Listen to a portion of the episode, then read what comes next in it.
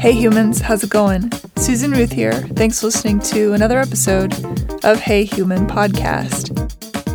This is episode 348, and I had a conversation with Alex Robkin.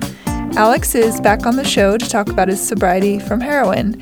He and I had a conversation back in 2018, episode 91, which I highly recommend listening to.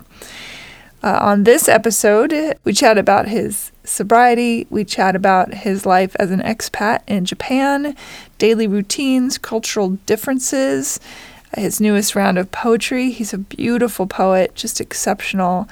And we catch up in life in general. I am a proud aunt of my nephew Alex. He's accomplished so much. You know, it's it's really great and wonderful to see. So I'm excited to have him on the show. Check out Hey Human podcast for links, Hey Human merch, and to learn more about my guests and the show. Check out susanruth.com to learn more about me and my other artistic endeavors. Uh, I'm making a film currently, writing. I wrote it actually. I'm not writing it. I already wrote it. I'm directing it uh, in a couple weeks. Very excited. Can't wait to tell you more and to tell you where to watch it. That'll be very exciting.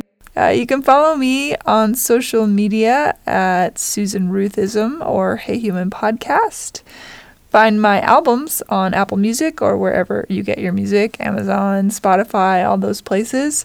My most recent album, All I Ever Wanted Was Everything, is available everywhere, along with four other records that I made. Uh, check out my relationships and sex show, Are We There Yet? with sexologist and healthcare practitioner Mara Edelman. That's on YouTube under Are We There Yet podcast show. Rate, review, and subscribe to Hey Human on iTunes or wherever you get your podcasts. It's super helpful. It it gets it up in the algorithms. It helps spread the word. So if you can take a moment to rate and review, I really appreciate that. Okay, thanks for listening. Be well, be kind, be loving, take care of each other. Let's get into this. Here we go. Alex Robkin, welcome to Hey Human. Thank you. I had to wait till I felt worthy of that name. I wasn't feeling quite human when I first woke up, but you know, Uh, and you are in Japan, I am in Tokyo right now. Yeah. and it's early morning tomorrow Yes. Yeah. from me. Yeah. The future is bright. Don't worry. good. That's good to know. well, you were on the show a couple years ago, and it's a great conversation that we had. You uh, and I talked about your addiction issues and that you were you were newly sober, relatively newly sober, and now it's it's been a little minute. How how long you been sober now? Yeah. I'm trying to remember what we, that was a long time ago, but um, see, the I stopped using like 2017 July or June 13th. So uh, I kind of stopped counting, but I guess it'll be like six years this year. Wow! Congratulations. Thank you. Yeah. Does it get any easier? Yeah. I mean, it's not really something I like think about on a day to day basis so much anymore. Um, you know, I kind of there's some things I kind of miss about back then because like just like not using drugs felt like you know like on a day to day basis kind of felt like a, an accomplishment in and of itself. But now like to get that kind of sense of fulfillment, you have to start to find other things to do with your life. It's oh. more ambiguous than just you know don't use drugs, you know. That was very easy to follow that rule set in some ways. And very hard in others, but you know, you knew what you had to do at least. And you were never really a big drinker or anything. No, I mean like I it was never like my main thing, but you know, it was it was a good way to like, you know, make friends in college and stuff like that. Um Social yeah. social lubricant, as they say. yeah, it's more like a you don't really make real friends. It's more like friends for that night or what have you. Um, mm-hmm. yeah, that was never like my main my main deal. How did you figure out what to make yourself busy with? Uh, a lot of trial and error, and just, I mean, I guess you just kind of decide at some point you just gotta do something rather than nothing, even if it's not gonna be your, you know, long term goal. Um, I don't know. I guess I guess I just always have had this kind of life philosophy of not trying to plan it out too far ahead. So like when I first got clean, I was like, okay, gotta focus on school, and then I got this opportunity to come to Japan and go to grad school. So that was my next thing. Um, and I don't know if it's like the best strategy, but like it kept things manageable rather than like trying to have this like you know perfectly planned like grand design that I was trying to follow. Um, and it, you know, keeps things surprising and interesting for myself. But sometimes I look back and like, wait, what? Am I actually going somewhere, or am I just kind of like wandering around here and there and like, you know, dithering about? I think we all wonder that about ourselves. What else could we be doing, or did we make the right choices? Are we on the right path? I mean, there's a million different doorways to walk through. Yeah, I mean, I guess that's one of like the nice things about like having this like history of you know addiction and then like getting clean is that you kind of have to let go of that pretty early because if you you know hold on to like the what ifs too much i think it could be a pretty overwhelming and i think for me like what i try and keep in mind is that like you know like the bad choices i've made and like my like tough times have definitely made me who I am just as much as like the good stuff. And like, if I didn't do all that, make those mistakes in the past, I'd probably be making some different mistakes in the future. You know, it's and who's to say what would have happened? Is your understanding of yourself now, six some odd years later, a lot different than the understanding you had of yourself when you first got clean?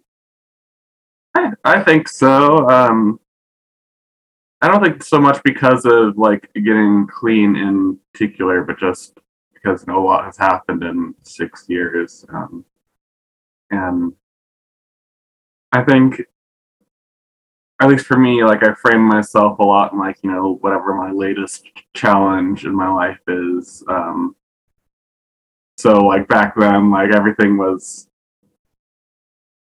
very like like stopping using drugs and getting clean was like very much like the thing going on in my life. So like I was much more defined by that like now than like how I was dealing with that problem. But you know, you deal with different things as you keep getting older and uh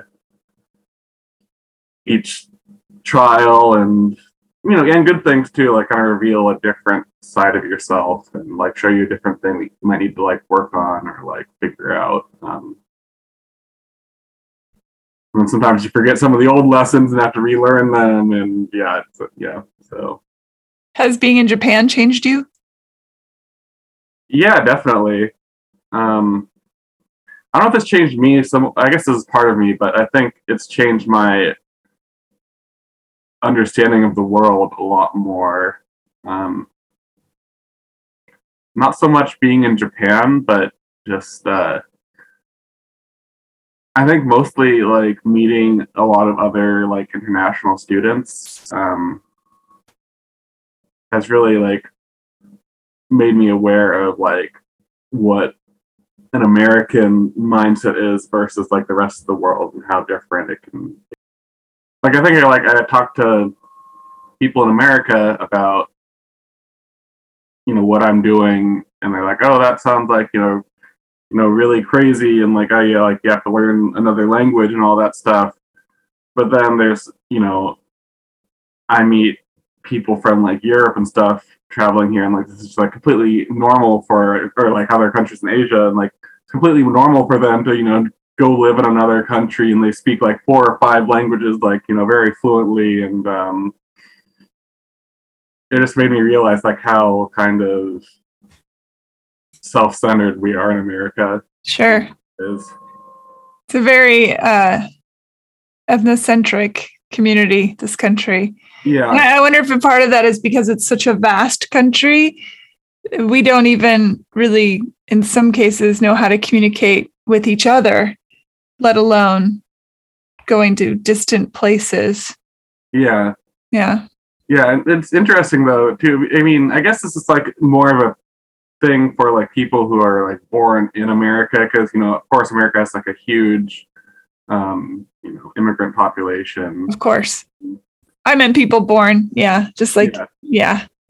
They speak, you know, two, three, four languages themselves. Um, so it's interesting though that like America both has this like kind of a lot- you know oftentimes it's very like self-centered uh, inward focusing view but it's also a country made up of you know many different cultures like living together at the same time um, It is weird considering how many different nationalities live within the United States. But to your point, I think the ones that were born and raised here is just a different, they have a different outlook.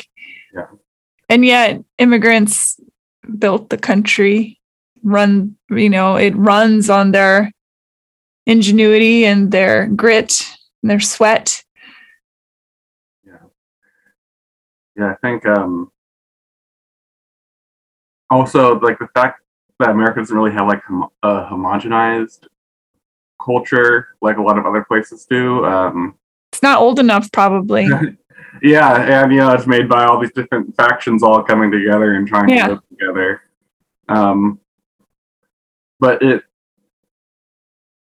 and just the fact that like, um, because of like you know American, you know, like media, like imperialism all over the world, um, like kind of like the default culture is like you know American pop culture, um, versus a lot of other countries have like a lot more traditions and like kind of like cultural like uh like mindset and uh consciousness i guess um compared to us and uh, uh, meeting these other people kind of makes me feel a little bit jealous of that sometimes um you know because i don't really feel like any particular allegiance or like identity with being american it's just kind of i feel like i'm just like the default, which you know, I'm sure like that's like probably not correct either, but you know, that's just kind of how you're raised to feel. I think in in America.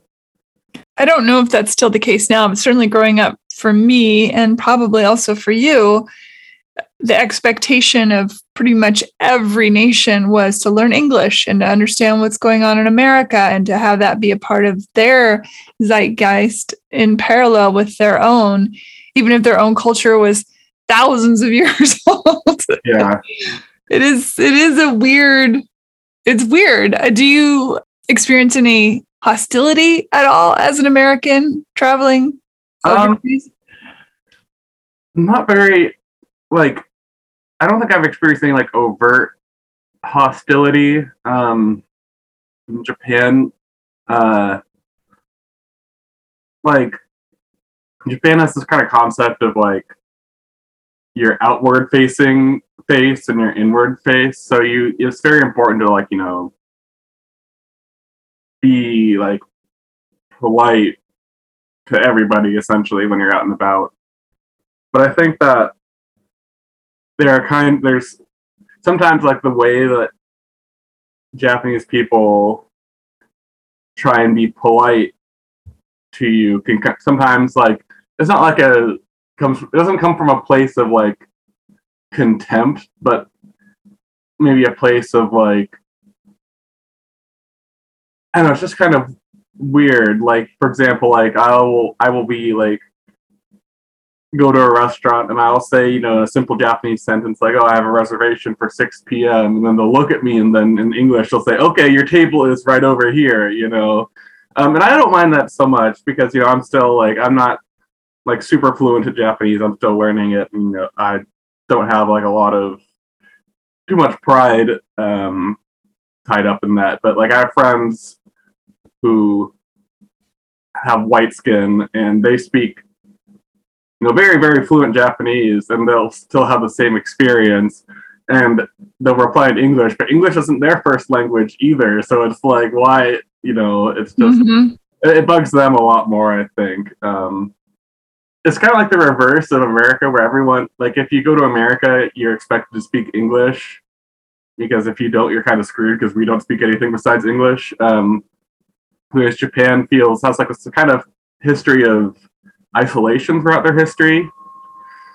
Um, and I think they're like shocked when anybody knows or can do anything in the Japanese culture. Um, like there's this kind of meme uh, online, like like among people who are trying to learn Japanese, or if you go there and you say like "konnichiwa," they'll say "ah nihongo ga desu ne," which is just like "oh your Japanese is so good." Like no matter what you say, like if you say like "konnichiwa" or you know "ohayo gozaimasu," just any simple little phrase. Um, so it's like a like it's hard to tell like when you're actually making strides and kind of like integrating into the culture, like fitting in, or at least you know going with the flow a little bit more, versus if they're just placating you and being nice to you because they're you know they are nice to everybody. It's like saying "bless your heart" in the South. yes, yes. what made you decide to stay in Japan? Uh, a lot of things. Um, part of it was I felt like, you know, I, I came here with a plan of being here for two and a half years for my master's degree. Um, and two years of that was coronavirus, um, which I felt like was kind of giving me the short end of the stick a little bit. And like, you know, like my whole reason for coming here was I wanted to work on my Japanese and I could go to school for free. And I wanted to experience like living in another culture, like actually living there, because I feel like as a tourist, you don't. It's you know, it's like the theme park version of visiting a country. Um, you don't get to know what it's really like. You don't get the experience of having to deal with like the local doctors or government offices or trying to figure out how to pay your health insurance or like getting to know your neighbors and you know all this other stuff that like is much more important i think to understanding what it's like to live in another country um, and I, I think I was kind of limited by some of that because of coronavirus. Um, there's that aspect. And then also like my original plan was i wanted to come back to america and do my phd here um, but i've kind of realized that like the academia grind was one where you really had to care about your subject beyond anything else essentially and i really like math i think it's fascinating um, i used to think it was like what i was like most passionate about you know like what i cared about the most but i think it was more like back in the day, in the day, like in the undergrad and stuff. I was just good at it, and it feels good to be good at something. Um, and then as you move further along, you meet these people that are not only like just like naturally more talented at it, but are working much harder at it than you. And these are the people you're competing with. It doesn't feel good to be mediocre at something. I think. Um, especially in a field where only like the like truly exceptional will get like the actually good jobs, you know, and then everyone else is relegated to like lecturing or you know all this other stuff and hmm and that plus you know i'm older than the average grad student um and especially with math there's a lot of i think i don't know if it's just prejudice or if it's just the truth but it's kind of considered like you usually do your best like work like your biggest contributions in math are from like your late 20s to like 40 um, and i'd be in grad school till i was 35 and I, I felt like i kind of missed the boat a little bit to like kind of really contribute to that um, and then thirdly i just didn't want to leave you know like i started to build a life here and i have friends and stuff and i kind of wanted to stick around them um, So I decided I'd stick it out for a while longer. Yeah. Yeah. I, I follow some Americans in Japan TikToks and see that there's a lot of uh, adjustments that get made in the beginning, and then you, you sort of get used to all of that. But what was some of the big ones for you? I think. Hmm. Food is a big one, I think. Like like I love Japanese food, but the eating habits are, you know, still very different. Like like breakfast is like usually like rice and, you know, fish or then some miso soup or something and kind of hard to adjust to that. Like I don't I don't do that for myself personally, but like if I have like a craving like, you know, like a Denny's Grand Slam, that's like nowhere to be found essentially. um and just uh I like like in America you might not be able to get the best or most authentic version of anything, but you can get like anything you want because there's so many different cultures all at once. Um, so I miss the like kind of abundance of choice over there. Um, definitely like the language is a hard adjustment. Um, I think until you know language very well, it can be very isolating and lonely. Um, or you find like a little pocket of other like foreigners to kind of just like isolate with. Um,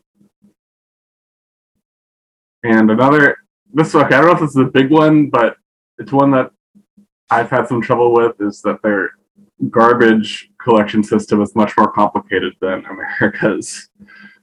Um, you have to like sort all your trash into like burnable trash, non-burnable trash, plastic bottles, cans, bottle like glass bottles. Um, and each one has a different day you throw it out, and sometimes they only come like once every month, so you end up with like a house full of plastic bottles because you missed the plastic bottle day. Um, so just like very organized in a way that is hard to like get used to, I guess. Um, whereas for me, like you know, back in my American apartment, I would just like oh, go to the garbage room and dump all the trash into the chute whenever I wanted to. Um, Is your apartment small? It's small, but it's so much bigger than my last apartment here that it feels huge to me now. Um, it's like 300 square feet. Um, but it's just me, so plenty of space for that, I think. Um, when I first got here, I was in a dorm room that was like nine square meters, so I don't know what that is. I remember how little that room was. yeah, it was. It's like I feel like it was barely bigger than the size of this couch, but that's mostly my memory of like Yeah. how it felt being inside there. Your friends that you've made there, are they mostly from not from Japan, correct? It's a mixture. Yeah, because I'd come to Japan, you know, a couple times before this. Like I did like a three month study abroad, and I made some Japanese friends there at that time. Um, and I'm still friends with them now and see them, you know, regularly. And I made a lot of international friends at uh, Kyoto University um, because I have a huge program of international students. What's your favorite part of being there? Now that you've talked about some of the things that were hard to adjust to, what do you really love about Japan? Uh, it's a very like know, it's kind of like this like like a contradiction where like there's a lot of like pain in the ass rules that you have to follow that are confusing at first if you're not from here. Um, but at the same time, once you get used to it, it's very well organized, like well engineered society. I feel, um, and there's like so much like just cool stuff to like go see and do, and it's so easy to get there because of like you know, public transportation. Generally, like the streets are very like nice to walk on because they're super clean. Um, people are very friendly and helpful and generally like like care a lot about their you know their job and what have you. Um, like service at restaurants is usually very good. Um, and I don't know, it's just like for me, like I said earlier, like back in America, there is this, you know, it's just kind of like default pop culture, like nothing distinctive about it to me. But here, like just even a normal street, you know, feels like there's this kind of like Japanese character to it, which I really uh, enjoy. You know, because it's, it's new to me. It's still novel to me, even after like three years or whatever I've been here for. Um, and kind of going back to the like well planned and organized, like this, the public transportation here is a nice surprise after living in like especially like Duval. like being able to take a train to you know the other side of the country if I want to on any day, you know, very easily and see some cool stuff over there. You know, it's like you can take a weekend trip with no problem. Um, yeah, your Instagram, you have the, the pictures of the temples you've taken and the various sightseeing you've done, the really, really beautiful places. Yeah, that was a lot easier when I was living in Kyoto because there's just, you know, temples.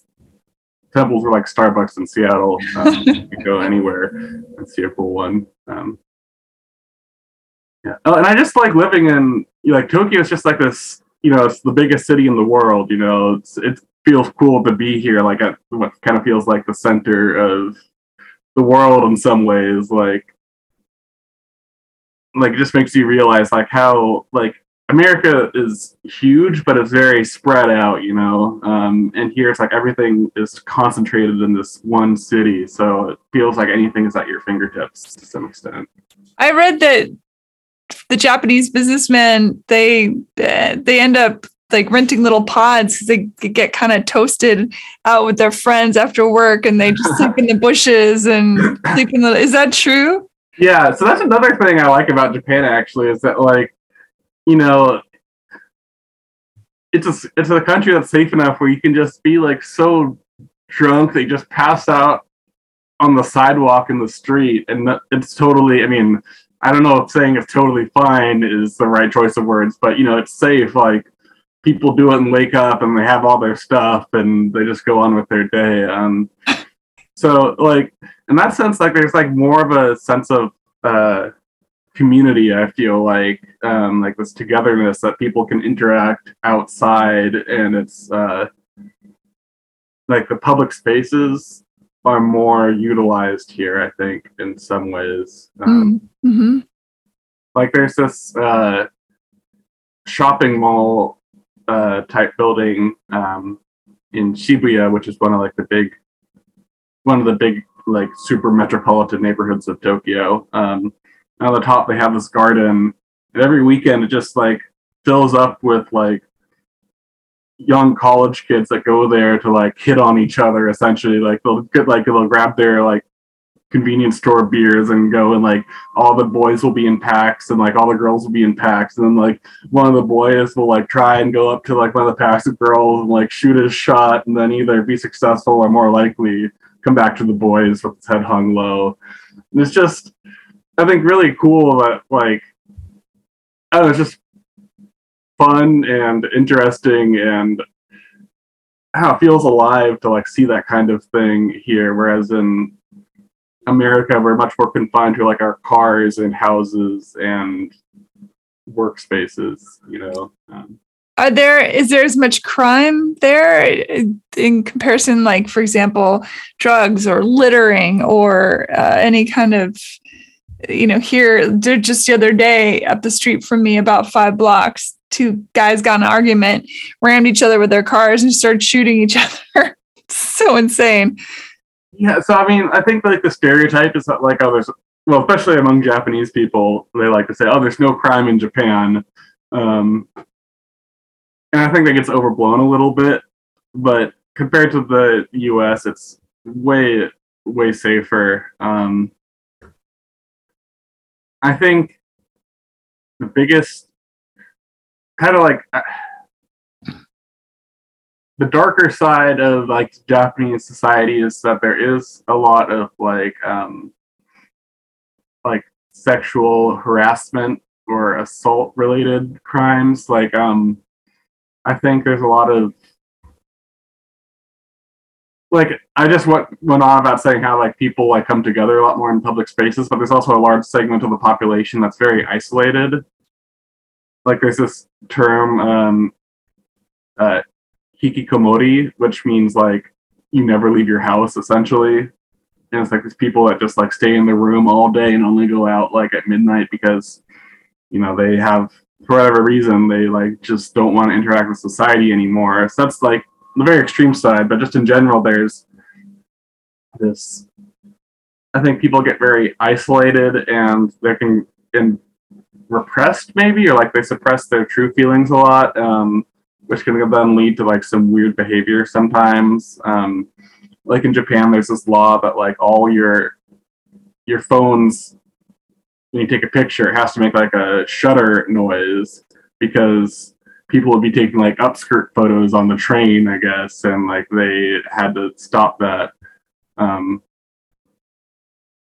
so there is that aspect of it, um, and I haven't witnessed any of that myself. You know, as a man, I'm probably not as aware of it, um, but it definitely is something that happens. And you know, to their credit, like Japan doesn't really try and sweep it under the rug either. Like there's like we go to the train station, there's like posters that say like, oh, if you see somebody like groping somebody, then you know, like say something, you know, like you know, call the police or whatever. Um, so they're, they're at least trying to be proactive about about it, I think, which is good. Mm, Um, Mm-hmm. but as far as like violent crimes and stealing and all that stuff, like it happens, but it's not anywhere like the U.S. It's, it's very uncommon.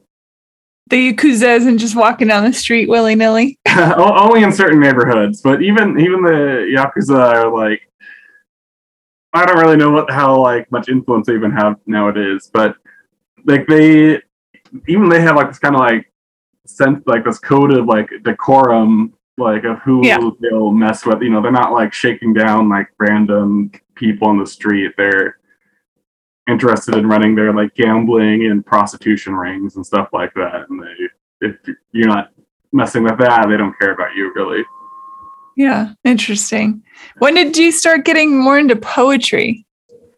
Uh, that's kind of been an off and on thing since I was in eighth grade. Um, You're very good at it.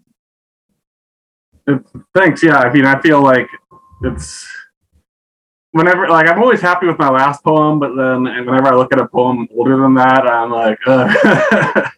I had a really great uh, language arts teacher in eighth grade, and every Friday she had us turn in like a piece of writing, and it could be any kind of writing you wanted, just you you know, just to get students to kind of practice actually writing stuff. Um, and I started doing poetry partially because you had to write a lot less words to uh, fill a page. Um, but then I kind of became intrigued with the medium. Um, back then, I didn't really have any like eloquent thoughts or like well, you know, any big reasons why. It's just like, oh, this is kind of fun. Um, but over time, I kind of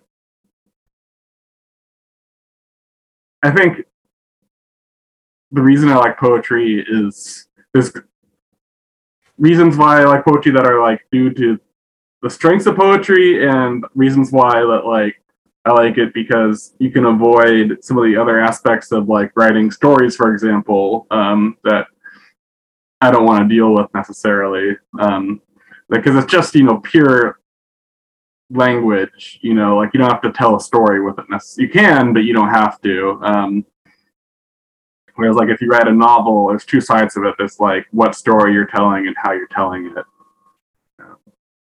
Do you want to Um, read any of your poetry? yeah i got one i wrote last week that i didn't post on instagram so that you could get the fresh scoop Yay! there is stained glass in the hospital and bars over the windows. Doctors frantic and fraying. I fantasized about dropped prescription pads and unattended Dilaudid drips. while I waited to hear my name. I hear everyone has a chart, and if yours says the wrong thing, they won't give you the good drugs or a new heart. You'll be doomed to hear, we'll be in touch after every interview, and I should go after every kiss. We'll refuse to listen to you, just smile and exclaim, Oh, how tall you've gotten, as you melt into that old shadow. I would get so sick I couldn't tell my dreams from my bedroom ceiling. My darling, there are no monsters here, we promise. But I had more faith in the constellations I'd see when I closed my eyes real tight. I'd stay like that till morning, afraid of seeing the truth, or afraid of realizing it wasn't up to me. It's beautiful. Do they just come to you or do you get an inspiration of a feeling, you know, like um like an emotional thing that needs to get out? I think it's kind of a combination of those two things. Um, usually it's like I might have like a hint of a feeling, and if I'm lucky, I'll like write one line that kind of like unleashes the rest of everything. And usually I'll like write the whole thing in like five minutes and then just put it away because if I mess with it more than that, it's like you know you gotta just like let it be. I think, Mm. and then maybe I'll like go back you know after a day or two and like tweak a line or two, but I try not to change it up too much. How are you feeling overall and where you are in life? And and I know that you said that you're still trying to kind of figure out what you want to do and your place in the world, but I mean, you seem like leap and bounds even in six years, a different person. Yeah, I think overall, like I'm, you know, I feel pretty happy with where I am. I think one thing I struggle with sometimes that I mean, this is, might be kind of silly, but it's just like when you like when I was, you know, in active addiction. In some ways, it was much simpler because you know you didn't have to worry or care about much beyond getting high and like you know you kind of realize that like oh you're like you're not gonna go to grad school while you're an addict you're not gonna like get some like high paying stressful job you're not gonna clean your room or even you know it's just your life is very simple and easy and you know it's painful and depressing but it was manageable and in a weird way at the same time. Um, but sometimes I'm just like struck nowadays by like how much work it is to be just a person, you know. and like some days I just don't want to deal with it. I just want to like stay in bed and just not think. sometimes it's just hard to find the energy to like be uh live up to the standards of what it means to be a human in society i think like going to work for eight hours a day and still you know keeping your apartment clean and doing your laundry and paying your bills and all that stuff and it's just you know nothing no one thing is too much but it just for me like sometimes feels like it stacks on top of itself so much that just even taking out the trash can feel overwhelming all of a sudden. Um, and you know, I don't know if that's because I have some sort of like like ADHD tendencies, and so like executive functions are difficult for me, or if it's just you know part of being one of the things everyone has to deal with as an adult. But you know, just like learning just to like turn your brain off and sometimes just do the next task is something difficult. I, I think Um, what you're describing sounds like being a human, but certainly most of the folks in our family are neurodivergent to Mm. some degree or, an- or another. Yeah, and I think you know just when it's tiring and that's it, that's okay. But sometimes it can lead to like this kind of period of just like feeling like this general hopelessness, like it's just all too much, you know, and I have to do this for the next like you know 35 years of my life and like it just feels like this huge overwhelming monolith um so that, that's part of why I try not to plan too far ahead because it's a lot easier if you just think about like, oh, what what do I have to do this week versus you know what is my life plan and life goal. Yeah. How do you talk yourself back down when you do get too far on the edge? Uh, sometimes that's where the poems come from. A lot of the times, like I think a lot of my poems have this kind of sense of like like powerlessness or like this feeling of like hopelessness to them um or loneliness and it's just like when i feel those feelings very strongly like i mean it's good because that's when i can write a poem you know like uh and it's also good because after i write that poem it kind of releases that feeling a little Mhm. bit um Yeah, there's an existentialness to your work that I, I read a lot as well. You've posted like you know several Mm. on your Instagram that I've read and sent around to friends and Mm. such, and everyone always is like, "Oh my God, that's yes, yes." You know, it's good that you can speak the voice that, that sometimes we aren't even sure what the voice is. Yeah, I mean, I think that's what poetry is best at because, like, the power of poetry is like not what you say, but like what you can kind of hint at with your with your words, and like a lot of things, you know, it's like music. Like, if you like explain why something is meaningful in a song or poem, you know, it kind of takes the power away. Um, it's more it's stronger if you just allude to it and then like the reader kind of applies their own experiences to it um It's a conjuring.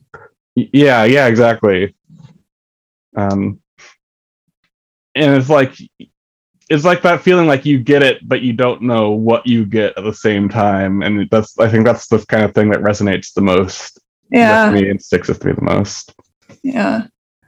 You know, I'm really proud of you. You've you've just done I think you're an amazing human being. I've always thought that ever since you were little. I mean, I'm really proud of how far you've come. I mean, I was proud of you before Mm.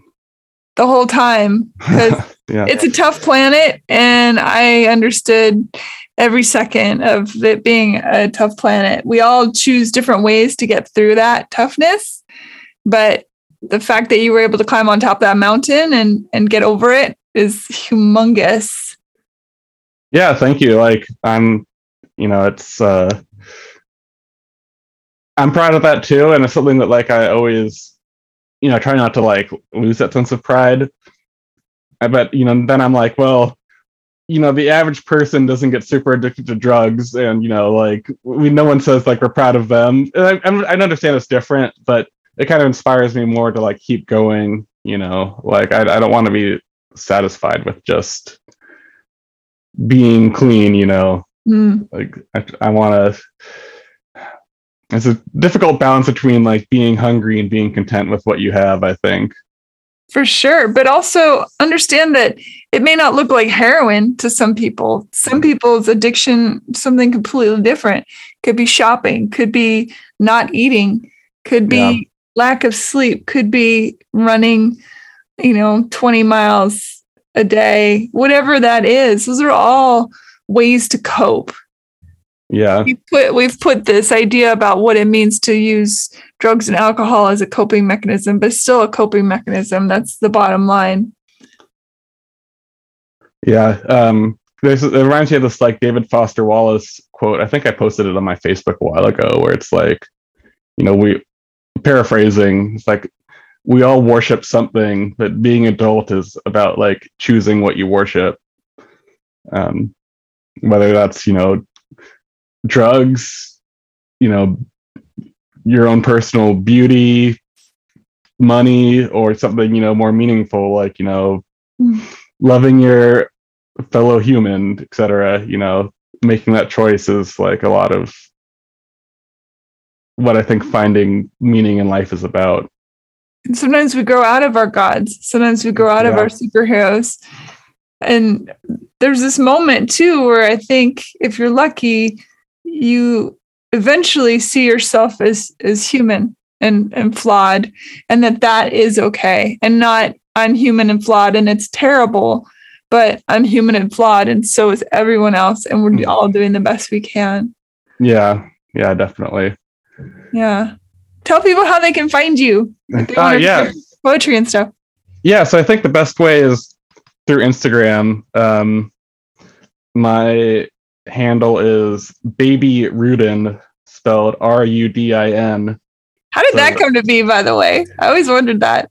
It's uh, kind of an inside reference for math people. Um, there's this mathematician Walter Rudin, and he wo- wrote three books about uh, mathematical analysis.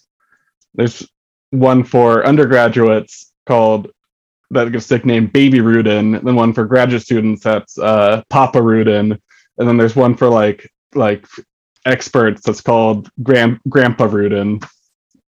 So like a lot of times, like in your undergrad, like part of your you know curriculum is you have to go through Baby Rudin in one of your classes and do the problems. Ah, got it. Yeah. I always wondered what that was. I wasn't Yeah. sure if it was some sort of a somebody had misspelled your last name along the way. that was what my old one was. I was uh, a Robskin for a while, uh, and that was just because like when I was in high school, once I got a hall pass to go to the office, and they wrote my name Robskin, and one of my friends just thought it was like the funniest thing ever, and was just laughing for five minutes. So I just that just stuck with me for a long time. Oh man. Yeah, It's for such a simple name. People mess it up so easily. I know, right? yeah, I'll say it all the time, and they'll be like, uh, "How do you spell that?" It's like how. I want to hear how you think it's spelled because I'm curious, like what other options there are. People would be like R U B. They put V's in it, S's. It's crazy. Finally, I just said it's like stealing from family. Rob Yeah. in. and even that doesn't do it. There's Yeah. just gave up. yeah, Yeah. Well, I love you. I think you're an amazing human being. Thank you for Yeah. being on the show. I love you too. Thank you for uh, having me on it. It's, it was a lot of fun. Yeah. It's a good way to wake up. You know, having some deep conversations right out of bed. Yeah. We can do it again in six more years. yeah, sounds good. I'll put it on my calendar. Thanks for listening, everybody. Bye. Bye. Bye. See ya. Rate, review, and subscribe to Hey Human podcast on iTunes or wherever you get your podcasts. Thanks. Bye.